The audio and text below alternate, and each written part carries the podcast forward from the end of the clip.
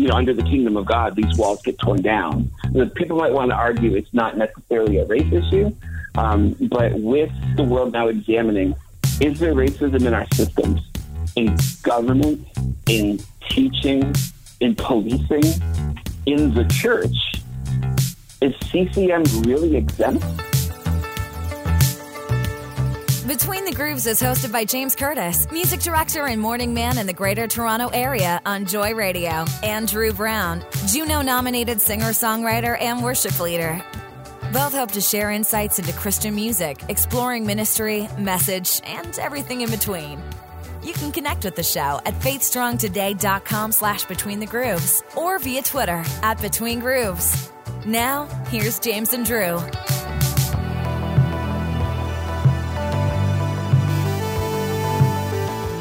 Hey there. That's right. That's right. That tone was intentional. I don't know. How you doing? I'm, I'm doing good, but I'm a little scared right now. Yeah, you should be. Welcome to Between the Grooves. It's your weekly look at music, ministry, and everything in between with today's top Christian artists. And uh, you are listening to James Curtis and Drew Brown. Woohoo! Well, I'm excited about this episode because uh, it's with a dear, dear friend of mine and neighbor, like actual neighbor. This week's episode features a conversation with my boy, John Corbin, and we're going to be chatting about all things race and race relations here in Canada and abroad. And it was really cool because we had a chat about this a little bit earlier. Um, uh, Yeah, this kind of stemmed from our host episode that we had a number of weeks ago. Yeah, I started chatting about like diversity in the CCM genre, and and that was a really good conversation. And it was one of those conversations that could have been like a two or three part series. Like could have been gone on for a lot longer. And and so it has become that. yeah, here we go. And so we're continuing that conversation. Hopefully, do more episodes on this. But I'm really looking forward for you guys to hear this incredible convo with Mr. Corbin. So that's John Corbin. That's coming up in just a bit, and uh, you don't want to miss it. Uh, but before we get to that, we need to check in with the Community Corkboard. Community Corkboard. Uh, you remember we had, I guess it was uh, back in June, Swanisha was our guest on Between the Grooves. And we were talking about music and, and, and whatnot, obviously, because that's what we talk about on this podcast. Every once in a while, yeah. But we did mention, or she did mention, that she's got a new album coming out, and it just dropped. It's entitled Melody. It was produced by Andrew Horrocks, who was also our guest just Yeah. a number of weeks ago. That's and right. so if you get a chance to check that out, you can uh, get all the details at swanisha.com or just do a search for her on Spotify or wherever you get your music. The album is entitled Melody. That's awesome. I can't wait to hear that. Yeah, so uh, there's that. And uh, if you've got anything going on that you would like us to let all of our listeners know, you can write into the show. You can hit us up on social media or email us at betweenthegrooves at faithstrongtoday.com. Amazing. It is time to get to our conversation with none other than John Corbin. Oh my gosh. John Corbin. He is a uh, an award-winning hip hop and spoken word artist. Actually, recently he's put out a bunch of instrumental albums, which are incredible. Definitely check them out. And he is a father of five. He's my neighbor. He is an amazing mentor to so many people. And he's a part of my Personic Creative Collective, which is a bunch of musicians who uh, try to do their best to help others, but also help each other as we try to grow in this music industry. So, ladies and gentlemen, boys and girls, kids of all ages, let's get into it. Let's go between the grooves with my boy, Mr. John Corbin.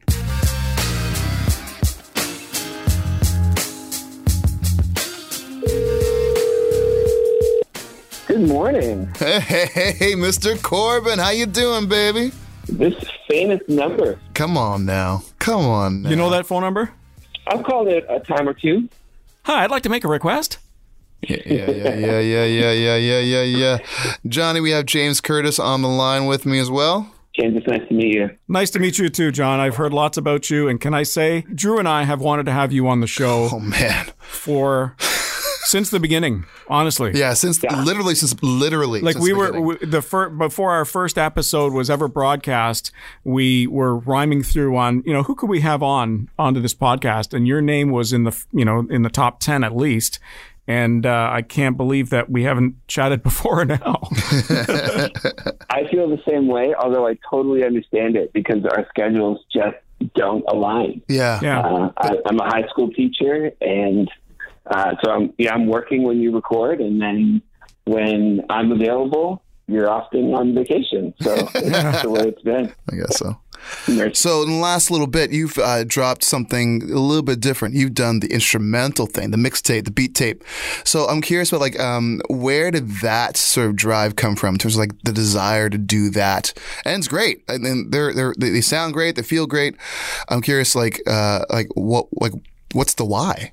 Yeah, that's a great question. The why is um, my own sort of mental health journey.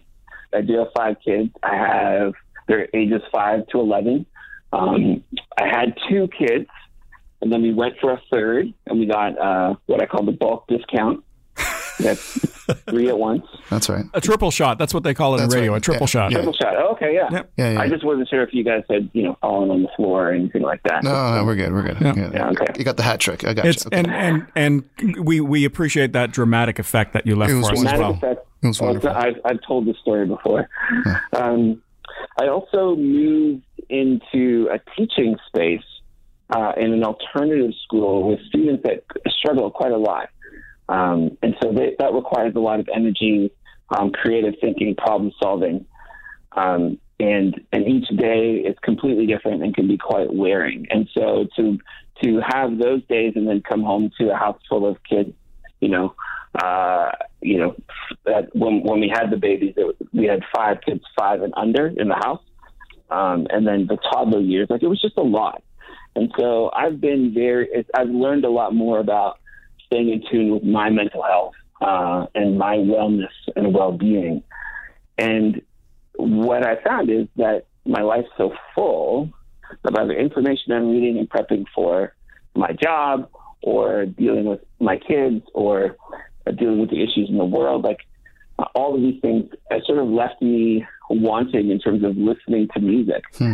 Um, I wound up only listening to instrumental music um, as a point of relaxation uh, and and calming.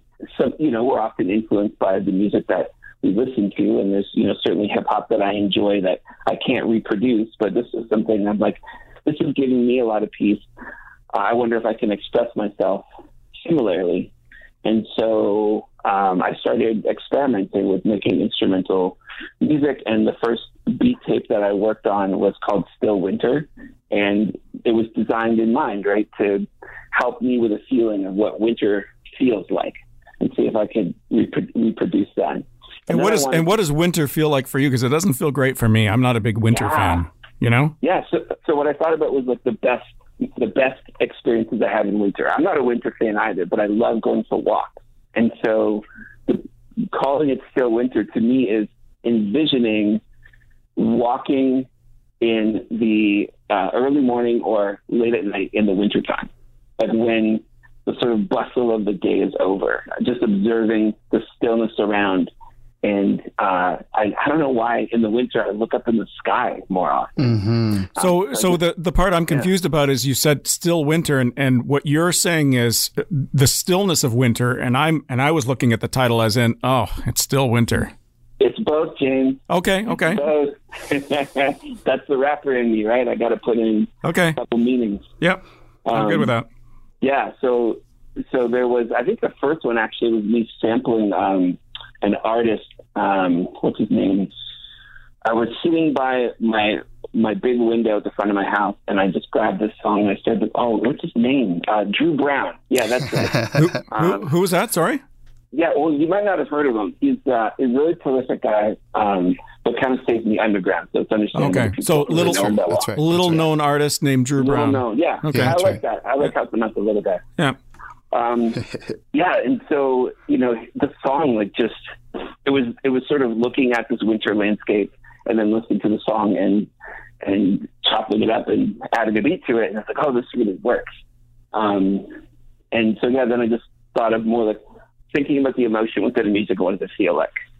Um, so yeah, so then I put that out in January, and then I was going to do, uh, you know, I did winter, so I'm going to do spring, summer, fall, and then we had this uh, pandemic, and And suddenly it, and it was winter all over again. it was all over again. No Now I'm doubt. stuck in my house with my kids all the time, but my job has come home as well.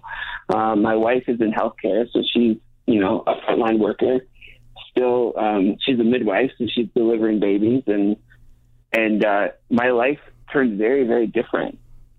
Um, and so what I started to do was in the in, uh, the after hours of parenting, like when the kids go to bed, I started to sit and experiment with music and sounds and, and sort of collage, putting them together to express these different feelings. So the next song I had was, or the next beat tape I had was called "Nothing Is Normal," and it was just like, how do I feel? And so yeah, so it was really this year, and then I put out a third one most recently called "Keep Moving Forward," which is a good response to where we're going in the in the sort of pandemic and social civil rights movement. Um, but it also feels like summer. It's like looking for looking for hope. Yeah. So those that's the why. I'm responding to the times because things hurt. That's beautiful, and I think it's it's funny how, uh, as usual, I find this a lot with you whenever we hang out. Our stories sort of like overlap in many ways because I did my instrumental uh, album with the same thing. Like I have thoughts and feelings, and I don't have the. For me, I didn't have the mental capacity to actually put words to it, but I mm-hmm. wanted to. I wanted to paint like an instrumental, emotional soundscape for people. And I did that a lot through my walks in my neighborhoods late at night or early mm. in the mm. morning.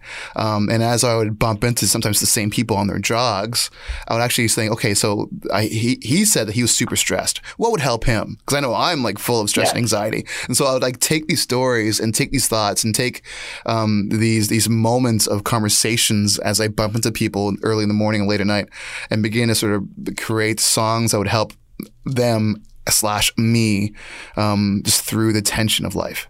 And that was a great sort of way to kind of start. And I'm still doing it. I'm hopefully going to release something at some point. But I think it's a really cool that like you started in a very, very similar fashion. Like I need the, what are the songs that I need to hear right now um, just mm-hmm. to soothe my own soul? Because yeah. I know it will soothe the souls of others. I think I'd be remiss if I didn't cite you as an influence um, because I remember in the fall of last year, the fall of 2019, listening to your um, Solos from Solitude. That's yeah, right. I yeah. called it right. Yeah, yeah. yeah. Yep. That album. Um, that was, uh, yeah, that was really key for me. Um, and watching you sort of experiment, it definitely was fuel for me to consider how um, how I could respond. And then some of that is during James, I just ran out of words. Yeah, yeah, um, yeah. You know, I do that all the time on the air. You do, do not. You definitely never do that. I'm making decisions for my kids and yeah. dealing with heavy stuff at work and trying to support my wife. And, uh, and I just, yeah, I didn't have that like free, bouncy feeling that um, that I need a lot of the time. Yeah or yeah, that free creative feeling to to to write raps. That's right. So I needed to respond. Like I was, I don't know who I was talking to or what I read. Uh, I can't remember what it was, but but I remember the quote because I've been using it all the time. It was, um, "I didn't foresee how much this pandemic would affect my writing, because um, I have more time on my hands, but I have less imagination." And that's more time, less imagination. Do you know what I'm saying? Because I'm like, yeah, yeah. I, I, can write all day, but my imagination, just because of the way things are, they feel like they're just like it feels not not even dry. Like I, um, I'm going to use certain words here, but mm-hmm. I feel like in creatively constipated. yeah. Do you know what I mean? There's sure. stuff there. There are things there. I know there are things there. There, t- there are stories and songs upon stories and songs ready to come out, ready for the laxative to take place. but, but for some reason, they're stuck there. There's like a big yeah. wall, big dam, and I'm like, yeah, that's that's pandemic life. but that that that explains a lot to me because I would have expected for songwriters that during the course of the three four months when people are stuck at home, that they would be just you know taking that that huge think. amount of time to be writing stuff and why aren't you right so much stress so much anxiety so much ah, ah, ah, anyway that's that's for yeah, me that's but. it. and and someone framed it for me uh, early in the in the quarantine about this being a season of grief mm-hmm. yes and what was interesting is that that had to be framed and explained to me so it wasn't clear you know what was i losing well hmm. actually quite a lot i lost a lot and I think we all did, but it was not the same, mm-hmm. right? Like if if we're if we're in an extended family and our grandparent dies, there's a point of focus. I mean, grief in general can spread out to any type of loss. So, death of one person can spark, uh, you know, grief for you about something else. but we didn't have something concentrated. Um, there wasn't, you know, there, yeah, we didn't, uh, you know, of the month prior to quarantine, Kobe Bryant passed away. That's right. And that was, you know, that's a focal. And it, it, made, it made me think about a lot about my parenting and about, you know, my fandom and, you know, what is, sport. you know, we, you know, I don't want to dive into it, but um, that's a focal point. We didn't have that. We all just lost different stuff.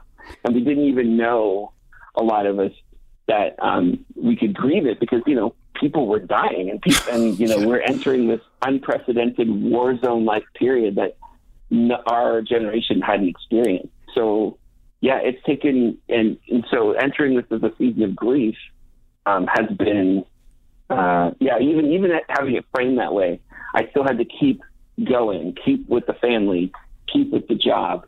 But just yeah, like some people had more time. I had no time. Yeah, but yeah, I was in the same boat. Would, yeah, but then somehow I would sit, uh, you know, after hours and and make stuff. Mm-hmm. You know, it's interesting. You mentioned the period, uh, this grief period, and if I can share something, I've I've not shared this on the morning show. I have not shared it on Between the Grooves at all. This is this is you know late breaking, if you want to call it that. But I just it was personal. I didn't really want to uh, make a big deal of it.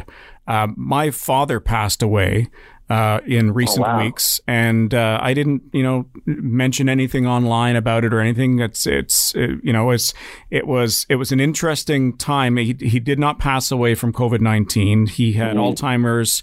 Uh, he had, you know, issues where in the end he really couldn't keep food down, and so there was a whole bunch of stuff. And uh, I, the reason why I bring it up is because you're talking about grief, and my sister in law mentioned to me right before the funeral, and this was a an interesting interesting funeral as well because only uh, at the time only ten people were allowed to physically attend the funeral, including okay. including the minister. So it was a very small group. My wife couldn't yeah. even go. You know, my uh, in fact none of my sister in laws or my wife were able to go. It was just us, uh, two of the grandchildren, and then two of my dad's siblings that were there, plus the minister.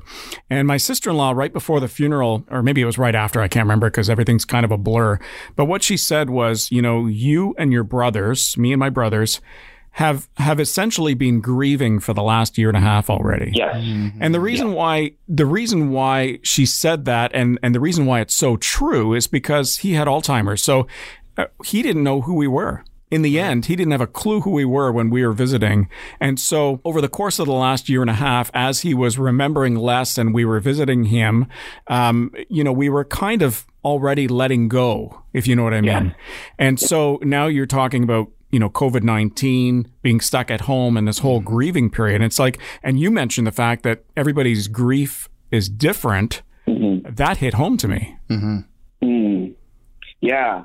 I've heard, I mean, sociology is my, um, is, uh, my initial discipline of studying and the, that difference between expected death and unexpected death is so big for the grief grieving period because yeah, like it's been pointed out to you or framed for you, that's been something that you've been going through. Yeah, mm-hmm. um, and it impacts. It has impacted your. It could be your day to day living, or it could be your conscious or subconscious existence, like rolling, you know, thinking through all this stuff and unpacking and processing it while going through your day to day life, and only a handful of people really knowing what you're what you're dealing with. Yeah. Um, I think for myself, I hit a wall in June that surprised me because I knew this was grief, but I wasn't, you know, and and I say June, George Floyd had already passed. George Floyd, you know, had already died, and the world was changing again in the span of months. And I'm sitting there thinking about what COVID has taken because I hadn't made space for that prior um, stuff that related to my job or to my family, um, and all of those things I minimized because um, I hadn't been directly affected by the virus or the illness. Um, and so I, I, you know, out of maybe a, a fault, like respect, or maybe a false sense of respect, I'm not sure. I just minimized those things in my head that, yeah, I was sad that I wasn't get to interact with certain students or finish these programs I was doing the work, but things I things I cared about that were part of my day to day existence that I just sort of ignored. And then it all sort of came spilling out. Um, and like you know, Drew will tell you too. Like as artists, as we're processing things, mm-hmm. we need to have that sort of free flow of emotion and processing. Otherwise, we do get constipated. I'm mm-hmm. really thankful that I've been able to sort of flip that energy into making instrumental music, and really hope that that leads to words either in music or you know, started to do some writing again, um, writing some like think pieces and responses to our time. Um, that, I'm thankful for that that stuff, but it didn't come until I started, you know, processing the grief that I was feeling. A while ago, I guess it was maybe in April, I think it was on Facebook. I was writing, um, I had this brief like moment of clarity and I was able to write some music and I started writing a bunch of movements on based on grief and the cycle of grief. And, mm. um, and I, I remember posting something on Facebook where I said the worst, one of the worst things about COVID is is not the fact that we're you know shut in our homes. It's that as the year progresses, we will continually be hit by another wave of grief. So you think yeah. about uh, kids going to camp, boom, grief. Yeah. Um, vacations, boom. Uh, birthdays, yeah. boom. Um, family get-togethers, boom. Like there's going to be a con- things might get better, sure, but they'll never be the same, and so mm-hmm. we'll always get hit by waves of grief over and over and over again. And that is going to take a toll. Sorry, let me, let me rephrase that. That might take a toll on a lot of people. Mm-hmm. I already know there's a bunch of friends that I have, um, musicians and artists where their mental health struggle has been the worst it's ever been. Mm. Um, where a few have taken their lives, a few have of they're ready to get, you know admit themselves into the hospital. You know, like it's mm-hmm. they're at mm-hmm. their lowest point of their lives, and it's just like life is hard already, let alone in this season. And so, the, I think sometimes we don't take grief seriously. Or, you know, we, we tend to sort of like be more sympathetic or empathetic when it comes to, yes, a, a, a, death of a loved one or maybe a death of a marriage. But sometimes it could just be as simple as, I won't see my family. Yeah. I, I won't yeah. see them for a year. I mean, it's a year, but that still carries a lot of hurt and pain and grief. Sure. That's still real. And that's still that that that leaves a mark, especially in a pandemic. And so it's interesting how I don't know just how life and the heart works. And I think as you get older, you're going to experience more of that. Totally. You know, it's not going to oh, get it's totally. not going to get quote unquote better. No, it's just you know? but because of the pandemic, it's just now a lot of things all at once. Yeah, it's under the microscope. yeah, uh, microscope. Yeah. Yeah, yeah. yeah, yeah, yeah, yeah. Oh man, you know, okay. Um, let me let me switch gears real quick because um, speaking of grief, um, you, you and I we're both um, uh, we're both kind of like champions when it comes to um, not champions, we champion social justice. We're all about like how can we fight for diversity, equality. Mm-hmm. Um, and so uh, J.K. and I have been having tons of conversations about this. I mean, and, and everybody has. This tis the season. Um, tis the season. Well, you know, I mean, it, it is. We right? wish you a Merry Christmas. Yeah, exactly. but th- this is it. Like, there's a lot, of, a lot of great things happening um, around the world. A lot of beautiful things. A lot of great mo- uh, movements. Um, but also, there's a again, there's a whole lot of grief and a whole lot of anger. Yeah. Um, and so, uh, talking about for now, let's talk about music specifically. A while ago, J.K. and I were talking about like a racism in in the CCM genre and. Well, ine- inequality or equality, I suppose, would be the better. Sure, term, that's true. Right? I think, yeah, sure. But I, I think um, for this conversation, let's sort of because I mean, like, man, sexual inequality is huge in every music genre, but that's a larger conversation. Mm-hmm. Um, uh, but let's for focus on, on race for a second. Um, I think we're talking about like uh, for me, I've definitely seen it. I've definitely um, have witnessed it. I've felt it. I have seen other people go through the ringer. I've had some of my favorite artists whisper to me like, "It's a big deal. Don't let anybody tell you otherwise." You know, and, mm-hmm. and these are these are white CCM artists. You know, what I mean, so mm-hmm. um, and so I'm curious about your perspective. Um, especially, yeah, you know, because I'm a host of a podcast, my friend JK. It'd be good to have someone who um, sort of has a different voice than I. Uh, what are your thoughts on? Um, and let's be, for the sake of conversation, let's be specific to Canada, if you can. Sure. Um, let's talk about Canadian racism issues in this genre, CCM. Go. I know, I know. That's that's a lot, dude. I'm I'm sorry for for putting no. on the spot like that. But I mean, no, I, I'm not. I know you have thoughts. I know you would have some ideas and some some good things to say.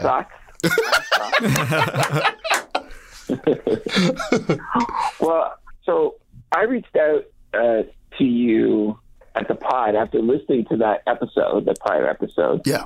Um, and I was heated, and I really wanted to like take time. Like you, you just talked about grief, and I, you know, I wrote, you know, on, you know, on my, I don't know, call it a blog, I don't know. I wrote like I don't understand grief enough. Hmm. I'll say that. So this was like forced me to understand grief, and that was like COVID related. That was not even understanding, you know, just the sort of wave of high profile uh, cases of, of murders of, you know, unarmed black bodies. Right. Um, that's a different kind of grief, and it's a it's a connectivity that I wish Canadians understood, um, but that will have us down a different road. Um, so I listened to that episode, and then I actually spent half an hour walking around my house muttering to myself in response. Like if I was in this conversation right now, I'd say this, and I'd say this, and I'd say this. And I really wanted to let that get out before I wrote anything or um, or responded. And um, you know, the first thing I thought of is that you, you know the dialogue that you guys had was based on this YouTube comment. James, why are you reading the YouTube comments, my man? What was- Cardinal sin number one. yeah, that's wow. That's a that's a good point right there. Yikes! Me too, actually.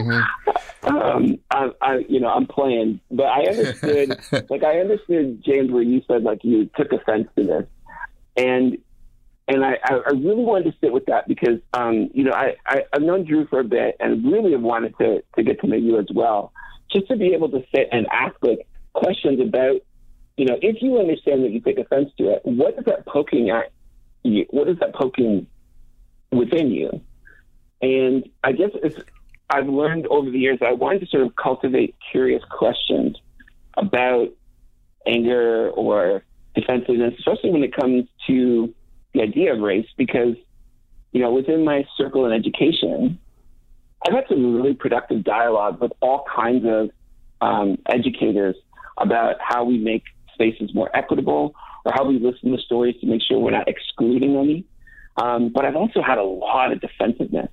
And so you start to read that playbook a little bit, and you can see when somebody's getting irked about the, just the suggestion that there's inequality.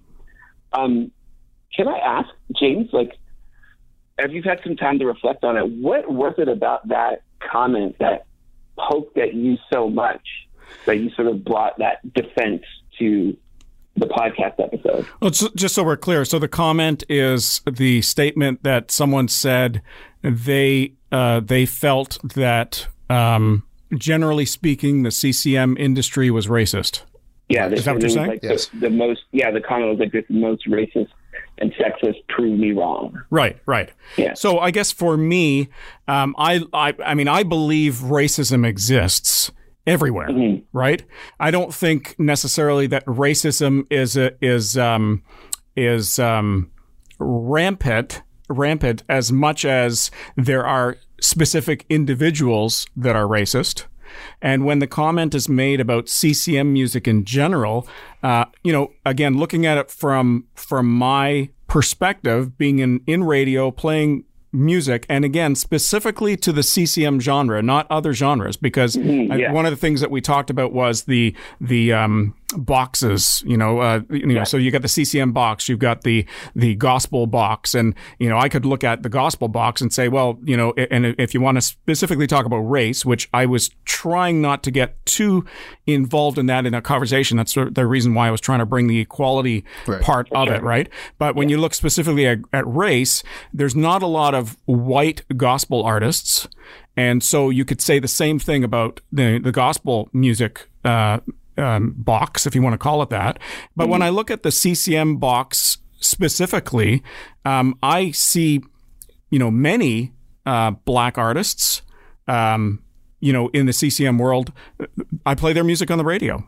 Aaron Cole, uh, Terrian, Jamie Grace, Ayiesha Woods, uh, Jasmine Murray, Mandisa, um, uh, talking Canadian, Chelsea Amber, Swanisha, uh, Nicole C. Mullen, Uh, you know, so I see many, many artists like that. So I'm looking at it from the perspective that I see many, uh, if you want to talk specifically racism, I see a lot of black artists already in the CCM world. And so when I see people complaining about the fact that they don't perhaps see enough, then I get to the point where I'm thinking, okay, is that is that resentment? Is that jealousy? Is that mm-hmm. you know somebody being envious? Because that mm-hmm. again, I'm not I'm not the artist trying to get into that, but maybe the artist that's trying to get into that feels that because they're not included, um, they're they're blaming you know they're they're pinning the blame or or just Kerblanc saying it's racism when maybe it's not. Yeah, yeah. Okay, that's perfect. That that frames that has gives me a better understanding of where you are coming from, and then like, and then I think I think there's folks like you as music directors and and yeah, the music directors and and people of your ilk that you would say like they're not skewing the system at all. Like like what I heard you say in your response was like sometimes you hear a song and you say, "Man, this fits the CCM format so well," and then you go, "Oh shoot, they're indigenous. I didn't even know." Right. Right. And so that's like what a what a pleasant surprise because that's even more, um, you know, diversity. Um, or it's, it's, it's, it's visible diversity. yeah, I was going right. to say visible, not yeah. not not musically. and, and that and right. that shouldn't matter. Like it doesn't matter. I, I, from my perspective, I don't I don't care what you look like. I don't care what um you know what what ethnic background you have. No, no, no. What country you're from right. or anything like that. Right, I, right, you know. Yeah, yeah. So now I would I would pot. Now we want to say okay. I'll say this, but then we'll stick to Canada. I would posit that within a North American CCM system, there are music directors that do care about that kind of yes, stuff. Yes, there is for sure, um, for sure. And so and so that that's obviously a concern. Um, just you know, from my heart and, the, sure. and the artists yep. that are at work. Um, but in Canada, I, I I do under I do understand I do understand that. And something else that you had mentioned, which is like the plight of radio, is like serving your audience, or if an audience is listener supported. And so one of the questions I wrote down after listening to the episode was, how does radio reconcile the idea of serving their audience when it's possible that their audience is racist? That's something I don't have an answer to. I, and I don't I don't think I have an answer so, to that so either. I, I have some thoughts on that. Shoot. Um, it's not not an answer. Like one thing that I would like to see, um, like in in in another life, I would love to sort of have my own radio station. Because I would love what I would love to see is what would happen if, uh, especially Canadian radio and specifically like I'll say this: um, J.K. is really great when he sets up playlists. It's a really solid mix. There are a few stations in Canada that actually do a really great mix, where it's not just all I'm using air quotes white CCM. Yep. He's one of those people. It's it's very multicultural, both in sound and in terms of um, um, um uh, sorry, minor yeah, visual well, minorities. Go sure, ahead, and if I can say when when because I'm also the music director of the radio station in the Christian radio station in Toronto, so can I say I don't let the program dictate yeah. what music is being played. I override all the time because I want the mix to be good. That's cool. That's mm-hmm. and that's great. So okay, so imagine this. Imagine what would it look like like for other stations and this one too. I mean, I think everybody do it. If they actually did like focus groups to see what people actually wanted to yes. hear. I think doing that would definitely have in the same way that movies do that with like kind of like what do you guys want to see? What do you guys want to see? What kind of people do we have in our? I think that would actually create a larger, more robust um, select, selection of music, perhaps. Mm-hmm. Um, and also, I can't remember. We had a guest on before. I can't remember who it was, and now I feel really bad. But we are talking about CanCon, JK. Remember that? Um, and we're talking Andrew Horrocks. It was Andrew Horrocks. Thank okay, you so much. So we're talking oh, with Andrew Horrocks, the producer, an amazing man, the sweetest guy in the world. Um, and he was like, "Man, it would be great if we can bump up, you know, five percent, you know, CanCon, and instead of like ten or fifteen, it'd be 20 mm-hmm. I'm wondering what would happen if we did like forty. Yeah. Because I think that's what secular radio does, and I could be wrong. Someone please fact check that for me. I should have done well, every every that. license is different. Okay, I'm sorry. But, but in but in mainstream secular radio, yes, the percentage historically has been higher. Right. But as as um, as licenses are renewed with the CRTC, they've some of them have lowered the CanCon requirement. There we go. I, I have a like love and hate relationship with CanCon, but one of the things I do love about it is that uh, the wider that gap is, the more we can see proper like representation on our playlists.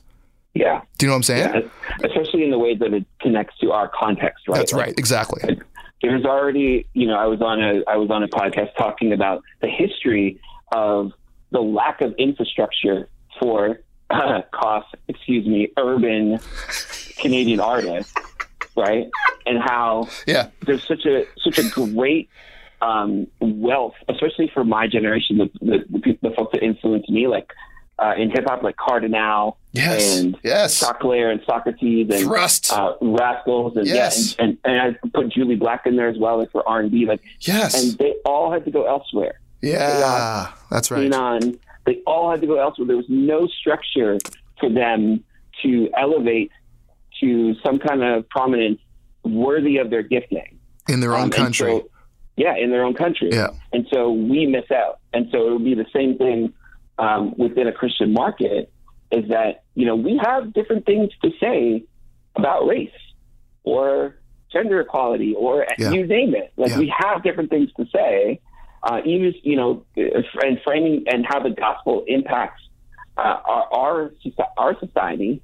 And I think sometimes we pass the ball a lot to the, the market, um, which is dominated by um, America, and then it has different ideas about race and equality. That's good. Um, That's good. So yeah, so the idea about you know under so so the biggest question I walked away with again, curious questions might not have the answers. I heard like I heard James talk about like his perspective and what he does, and I go, that's cool, um, or I shouldn't say cool like dismissively. That's great work, and I'm not sure what happened. I'm using my yes ands instead of my yeah but. Yeah, yeah, yeah. That's right. Um, and you're a teacher.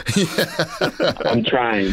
That's good. Uh, a- uh, and I'm not sure what's happening in the system overall because I I took myself out of the narrative a long time ago right. because of this my concern, and it's a larger concern, but it's a one around respectability politics. Um, and maybe that's too big of a heading for it. But what I think about is that I understand with a CCM sound Oh, that might actually go that might be diametrically opposed to the authentic sound that I need to have to reach my genre. So it's not always the case, but I, I want to talk to some artists. What does it take for me to sound authentically hip hop and true to the culture? Can I do that and still get played on CCM radio? Probably not. But you just you just said the hip hop genre. I mean, the, the genre is the box that we were talking about. You've got CCM, that's a genre. You've got gospel, that's a genre. It's a it's a genre within a genre, right? When you talk about the Christian world, but it is a separate genre. and that's my biggest problem with CCM is that Yes. uh, I think. Oh man, I should have listened to the podcast. Um, I think. Well, you were in it. I, I, I think, I think, like I said, like 20 years ago, uh, CCM was pretty much Tomlin and Lincoln Brewster, and that's you know, Yeah. white guy with a guitar. And now it's it's like it's white guy. Generally speaking, it's white guy with a big hat and a guitar. It hasn't it hasn't changed much, but they've in, incorporated more soulful electronic sounds, um, and so the gap is a lot wider. Uh, not whiter, but wider. Yes. Um, so there's more space and mo- uh, room to move. So there's tons of gr- these amazing young black kids coming up doing some great stuff, and it, they're soulful and like R&B influenced, and, uh, but they're still within the parameters um, of the CCM world. Yeah. that still sucks. Um, because because what what we're missing is contemporary Christian music. Essentially, is contemporary. Give me a better word than Christian. Uh, contemporary white-ish music. Okay. Do you know what I'm saying? Like we're still in that box. We're still there because yeah, if you do hip hop, for instance, unless you're TobyMac, Yeah. right? Oh, but um, what about all those? Lecrae. But what about And all those? Lecrae, and Lecrae. Thank you. Yeah, yeah, totally right. What, what about all love. those artists that I that I mentioned? That's totally cool. But but they're within. They're playing. They're creating music within that box, which is fine. Yeah. there's nothing wrong with people creating music in that box. That's good for them. But I think what hap- what happens to these amazing kids who are doing. I shouldn't say kids. I, I, I feel old today. That's why I'm saying kids. Um, these these incredible people who are making music that leans closer to the hip hop world Right. but and their message is grounded in in in the things that we believe in. Is there space for them in the CCM marketplace? So, so James, I think that when you talk about radio and you talk about boxes, I get it because that's the system that we're in. Totally. There are times where I have a problem with the box for this, and it's not about radio. That's right. It's about the spiritual. And that's what I was saying before. It's not Yeah. like, the, It's- like yeah, you said you're good, man. said- You're good, but it's yeah, something bigger than that. Yeah. Yeah. And you said, and J- Drew, you said on that episode, you talked about how it's the biggest genre, it's the biggest box, it gets the most money, it gets the most infrastructure. It unintentionally or intentionally elevates it as most important. Yes. And when that space is homogenous, spiritually, we miss out.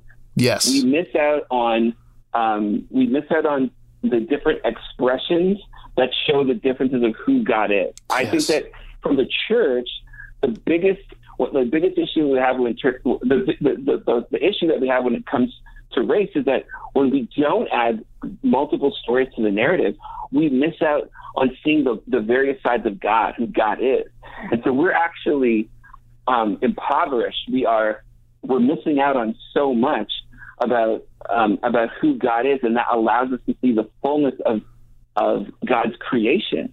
So that has nothing to do with radio, but for me, I just have this like, oh, it just kind of gets under my skin, where it's like, you know, like I understand that people's preferences work towards this certain box, but his, but what about historically when drums were vilified? Oh, yeah. or like what about our history in the church where we just don't like drums That's right, right. and like That's i'm right. a drummer i grew up drumming in the church and how those things need to be controlled and soft and not as noisy well you know what gospel music is noisy so we're going to have this uh, we're going to have this difference of opinion or preference but if we don't engage uh, as a whole like as a whole body, then we're just missing out. Now, that doesn't mean to me that's not a radio question. That's right. but I but I understand this idea of more of like respectability politics. We'll like you if you look and sound a bit more like us. That's right. If you sound like us, then we'll accept you. But like, man, I I would be happy to make you a CCM single and take your money. But what I really want to do is reach people who respond to the authentic expression of hip hop. I would like the church to champion that. You don't necessarily have to bump my music on your radio, but you don't even know I exist. And I've been out here for 15 years in Canada, working with churches and working with um, with the general market, and like really walking a fine line. So it, it's like when when when CCM has this um, specific box that I have to fit in, and I can't bring myself authentically to the table, it just makes me sad. And it's like I'm the one that has to change for you to know that I exist. But like I'm out here working so hard, putting out music while dealing with my five children to try and bless a world whose young culture is all about hip hop. That's right. But the Now- church won't hear a lick of that because I don't um, I don't get played on CCM. Okay, I understand what you're saying, John. I, I really do. My question to you: What makes that a race issue? I, I'm hearing genre. I'm hearing. I'm hearing the difference between hip hop and CCM. I'm hearing the difference between CCM and gospel. That's what I'm hearing. I'm not hearing a race thing here. Right.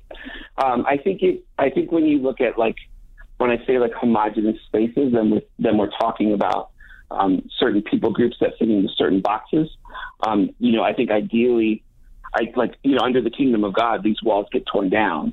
Um, it is not then this idea. It might not. It, the people might want to argue it's not necessarily a race issue, um, but with the world now examining, is there racism in our systems, in government, in teaching, in policing, in the church? Is CCM really exempt? Is this the only bastion? Obviously, bro. Well, are, are we talking? are we talking racism or systematic systematic racism? That's two different things.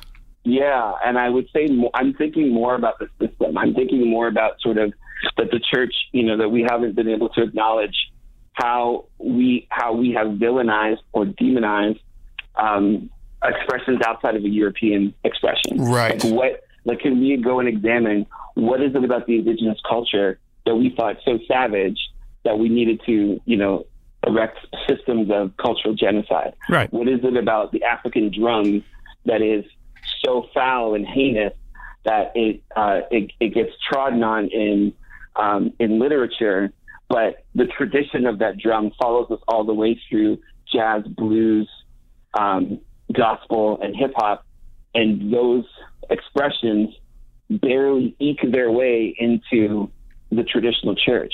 Like it, I don't think that I don't think our our history is divorced from our current expression. But if you bring it up, that's a really difficult conversation to have. You know what I'm talking about? Yeah, it's it's an interesting conversation, and and again, when you when you talk about the difference between systematic racism and racism, it's interesting because I had someone recently tell me what their what they believe, and and it's probably an accurate uh, difference between the two. Racism uh, obviously is something against a particular, uh, I'll say, people group. If I can, mm-hmm. if I can be That's vague, if I can be vague enough with that, and then systematic ra- racism would be the same thing but add power to it. Yeah, yeah. Um, and and that's why and that's why I say you know when we go back to that whole conversation about CCM is there racism in the CCM I believe there are racist people in CCM don't get me wrong I believe there's racism uh, people that are racist in various um, you know organizations whether it be police or government and and schools and whatever else I, I believe there is that um, I, but I it, specifically in CCM now, not 20 years ago. Now, yeah. I, I, think again, and and I say this and I qualify this by talking about the genre, not not the not you know race. I'm talking about genre. From my perspective, I see uh, not necessarily inequality. Um, because because then it's more than just race. It's also about you know men versus women and everything else. But yeah. I certainly see um, a wide range of types of people in the CCM world. Uh, and and then when you compare it against, say, the gospel genre, it's not as prevalent. And what and what I mean is is you know again we were talking race. There's a lot of black artists in the gospel world, in the gospel genre, yeah, yeah, in yeah. that box, and I think it would be hard for a a white guy like me to get into that. Oh my god! You know what I'm saying? You guys stop using that example, man. but but no, but but but again, but again, I'm I'm trying to talk about you know racism versus genre because I think it's two separate things. And that's fair. I, I think I. So, like in my exp- now, mind you, I haven't been in Nashville in a couple years, and I haven't talked to anybody in labels in in that exact same time as well. And so, the people that I know who are kind of in charge, the presidents of these labels, these are the nicest people ever. They're super great. So, I, I have no issues with them, and I think they want to change the system because they know they've known what the system has been like for the last X amount of years. Um, but there is still something, and going back to the whole CCM thing, man, there's this young guy um, who is coming up the ranks. I think he just got signed to Curb Records. He's a he's a young black guy. He's like in his early twenties. Um, and when you look at him, you're thinking, oh yeah, this guy's gonna bring the goods. And his music's fantastic, um, but it's very very CCM. It's in that box. And I remember having conversations with people saying, "Hey man, you can do whatever you want, as long as you're within that box." Yeah. Yeah. And so there is some things, and I don't, I don't have the language, John. I'm sure you do. Um, I don't have the language about what that box means when it comes to um, working with people of color. But essentially, what's happening is there's a stripping away of any kind of cultural heritage. It's, yeah. it is. I had, oh, I remember talking to someone about um, Black Panther, and Black Panther came out, and he was like, "Great movie." One of my favorite. I loved it. It was so yeah. good, so good. And I remember uh, he walked out of the theater and he was like, "Man, that was like really black." And I was like, "Well, excuse me? Like, what, what, do, what do you mean by that?" It's like, that, like it was like a little bit too much. I'm like, Hold, so you know that it was a movie based, like, like, do you understand what the content? And it's almost like CCM is kind of saying, you know what, your music's too black. Mm-hmm. Can you make mm-hmm. it more white? I don't know if that's racism. Maybe it is. I need I need better language around that. I, I need a sound. I, I, I need a better CCM is a sound. But that feels like it feels like you someone saying, "Hey, hey, hey, bro, hey, sis, hey, whatever gender you, you are, like, yeah. um, don't be you, yeah. be me." And that's yeah. the problem. It, it, reminds me of, and please, I know I'm going to get in trouble for this. I, am going to get in so much trouble for this. I'm so sorry. It reminds me of um, my First Nation siblings when the residential schools came up and they're like, hey, man, be less you, be more white. Yeah. That's a terrible example. That's a hurt. That's a har- that's a harsh example. But that's what it felt like when I would hear these things over and over again. Or oh, my friends would feel these things over and over again. But- but if and you- so what is that? Like what what is what what la- label that for me? And I'm not, I'm not saying you, J.K. Right, right. I'm just actually asking a question. Like w- w- like what is that? So, so Drew, you be you, yeah. and if you aren't CCM, that's fine. and that's but but the thing is is that like because they are the gatekeepers it's kind of like Yeah. if you want this you need to play this game Yeah, I understand what you're saying, Drew. But the the the, the problem I have with that is if you are a um um a country singer, okay, if you're a country singer, sure and and you're getting upset that you we're not playing your your song isn't being included in the CCM world, then maybe you should have a look back and and determine why. The reason why is because it's not CCM. It's not the CCM sound, right? It's just like gospel and hip hop and everything else. and i think and I, I don't know if uh, john if you remember this this band there was a band called mute math i know they i don't think they ever got any radio play whatsoever um because because of who they were they were like those of you who don't know who are listening who don't know mute math they came up actually originally as um a band called earthsuit and then they morphed they actually did like a short little worship album uh, they got they um they started working on these great songs it was a mixture of like dj shadow and bjork and the police and And the police, yeah. right? Like it's amazing, amazing stuff. But they're always a little bit too edgy for CCM. They're always too edgy, and they try. Do you know what I'm saying? And and for me, they're one of the best bands in the market, but they're too mm-hmm. edgy for CCM. Now, people can people can say, well, look at these guys. They had amazing songs, amazing band, amazing vocalist, amazing production, but they weren't CCM. Drew, that wasn't racism. They're all white, Right. and that's fair. That's fair. The fact that they were amazing doesn't disqualify them from the fact that they were amazing. No, no, no. No, But- it's more. It's more about the box. It's you know. I'm reminded of the um, this, this Canadian movie called The Trotsky. Um, and it hit home. Yes. Yes. It hit home because it talks about teaching, right? And it's about this, uh, you know, this nonconformist uh, young man that has to go to a Montreal public high school, and he uh, he stirs up the students to organize into a student union, like I have a student bill of rights and that kind of thing, like re- rebelling against the oppressive system that school is. And uh, it is, you know, a key scene where one of the students, not the main character, is trying to inspire his other students, and they said, and and he's got a group of, of uh, his peers there. He said, "School sucks." Said, "Yeah, we know it sucks," but he says, "Should it suck? Right. Should it suck?" And it's just a question. I question. I I know the system. I know the boxes. I question the boxes. Um, I question the boxes because of how it limits our view of who God is and how we see other people. If the CCM sound is one where it's going to be a majority of European centric expression with multicultural artists who make music that appeases that European expression, Mhm. then so be it. Because I'm not sitting here bitter at all that I don't have a spot in that space. I'm actually concerned for our spirit. And I'm actually concerned that um, to keep the box or to keep the status quo is to is to not is to not be anti-racist. That's the thing. We can we can say is is CCM radio racist? The answer might be no. Is it anti-racist? This is the new paradigm. This is How do we help our audience understand diversity in ways that will impact them as followers of Jesus? And that is way, that's a much different um, responsibility and goal than serving um, our listener base. But it's one that could make, a, it's riskier and it, it could make a world of difference. And that's the question that I'm asked, that I asked myself after listening to your chat. Is CCM anti-racist? No. And then the question is, do we want it to be? Yes.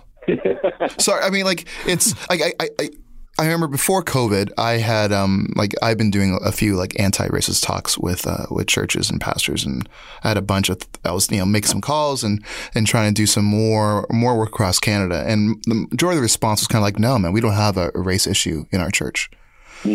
And I'm like, mm, mm, not what I hear. Um, and so, and so, it was really, really funny is that after things sort of began to sort of blow up in the states, those same churches were kind of like, "Hey, man, Right. can you come and talk to us?" I'm like, okay, so what needs to happen is that people need to just understand that there might be a problem, and let's address that. Even if there isn't a problem, let's still address that this is something that needs worth be talking about. Like it, we need to talk about these things, because yes, I don't believe CCM.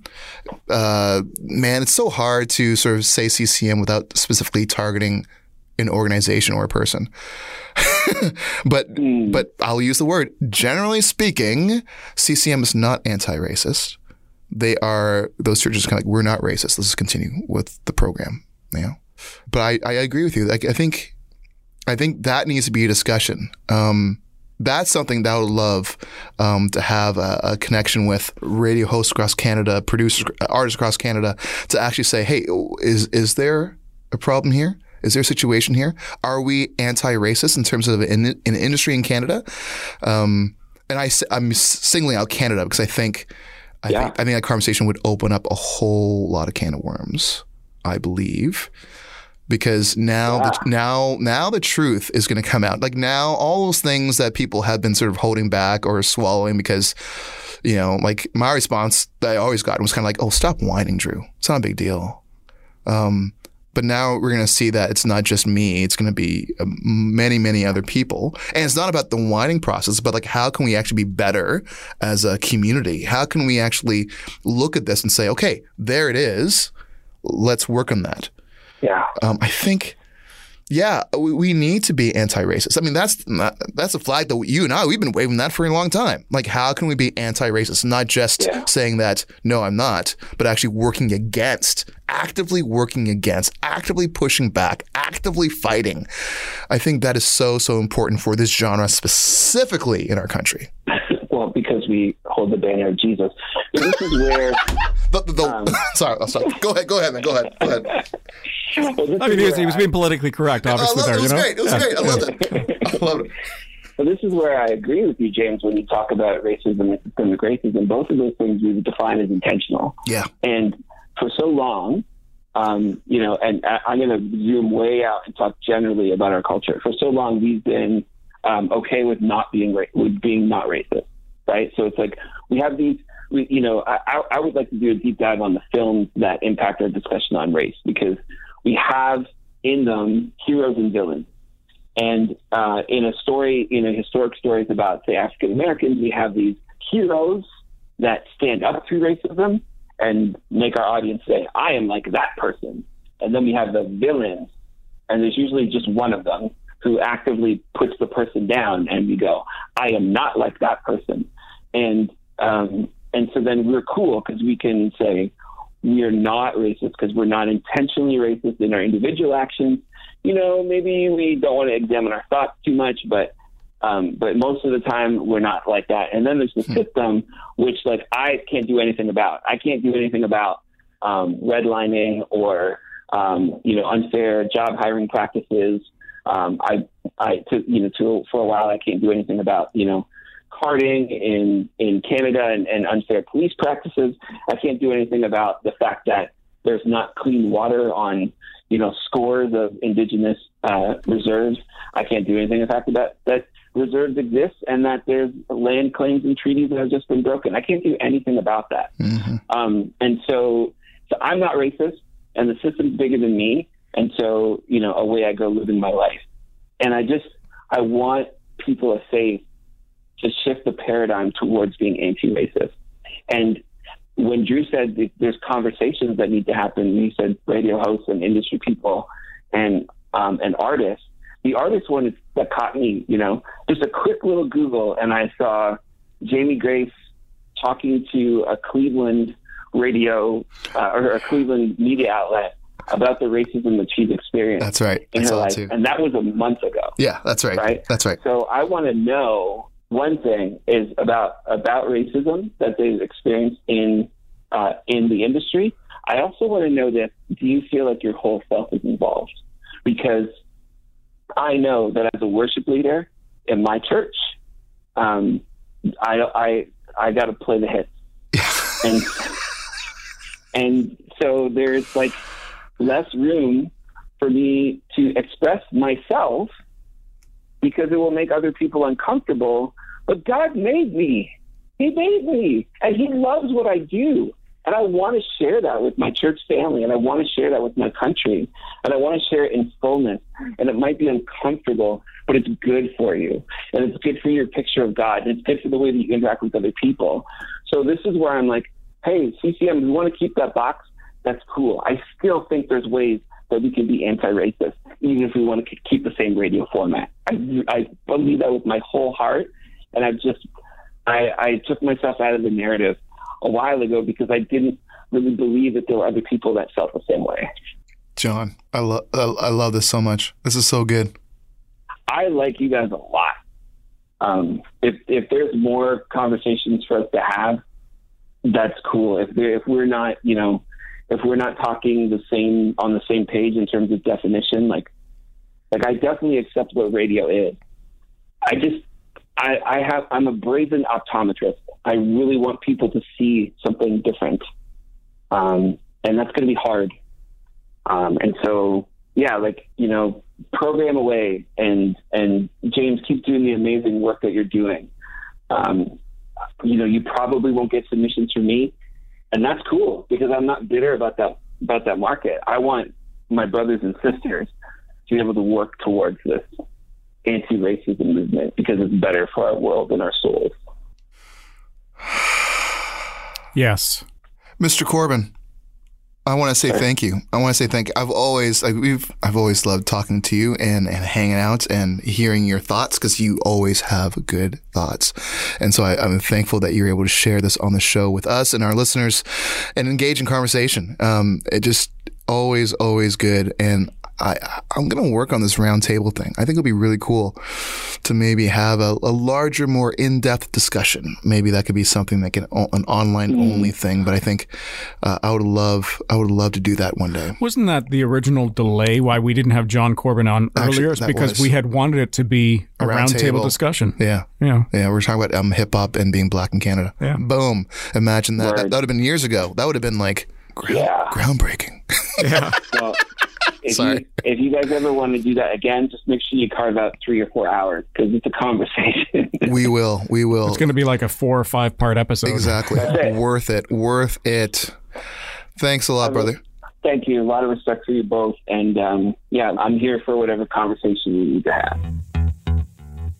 Oh, the brilliant and wonderful Mr. John Corbin. I'm so glad that we were able to have this conversation with him. Yeah, same here. It was it was long time coming. Yeah, it was. Because I know we were planning on having him on in the first year of yeah. this podcast. Yeah. uh, but given the fact that he's a teacher yeah. and he's kind of busy, five kids. He's a busy guy. He's a busy guy. it was nice to finally have that chat. Uh, he reached out to us on this, which was great. Mm-hmm. It was after our host episode a number of weeks ago, but we still talked a little bit about the mental health of this industry, uh, the business of life, uh, the uh, the music aspect as far as uh, in, instrumental music, right. and then of course we got into a little bit of that race subject, which we kind of knew what was going to happen Sorry. in our original episode, yeah. our host episode when we were talking about inequality or potential inequality right. in the CCM world, yeah, yeah. and so that was uh, that was a, a, great conversation. It really was. Yeah, I think we need to have more conversations about this.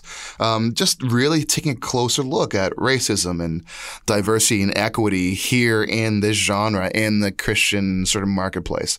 I think it's important for us to do that. I think the closer we look at it, the more we'll have just a better glimpse of what's really happening, what needs to be fixed, what needs to be changed, what needs to be adjusted. I'm so glad that we had this conversation. Uh, first step, at least for us, to kind of dig deeper into the CCM world like this. Yep. Yeah. Make sure you check out johncorbinmusic.com to find the links to his music, events, and social media. It is time now for artist advice. Ooh. And today we're going to hear from Joshua Leventhal. He was our guest last year on Between the Grooves. He was. And this is what he has to say. Wait, I didn't do my song. I have a new artist advice song. Oh, yeah, yeah. Artist advice! Let yourself be shaped uh, by scripture. Um, I didn't know I was a musician until I was about 15, but I've been following Jesus since I could remember and uh, I think it's really, really, really important that we uh, we do the front end work. And I know that's the kind of thing that um, is is easy to say and and not to do always, but really just spending time um, with him um, in his word. Um, and and to get back to just reading in general, um, and just really trying to expand your imagination. Great word from Joshua Leventhal. So easy to get distracted, whether it be COVID stuff, protests, elections, back to school. Just a call to stay focused. Yeah, I think there is something really great about Scripture that grounds us. You know, keeps us solid, keeps us um, standing firm. And so it's yeah, it's important to kind of keep your head in the book sometimes. You know what I'm saying? Yep, absolutely. Come on now. Well, we hope you enjoyed today's show. Make sure you subscribe to the podcast for new episodes every Monday. Don't forget to leave us a rating and a review. Help us reach more people. And if you're on the Twitter and Facebook, you know where to find us. And if you don't, this is where you can do it. Between Grooves. We're on the Twitter and Facebook at Between Grooves. Check us out there. Connect with us and let's chat it up. Be nice to connect with you. We'll see you next time on Between the Grooves.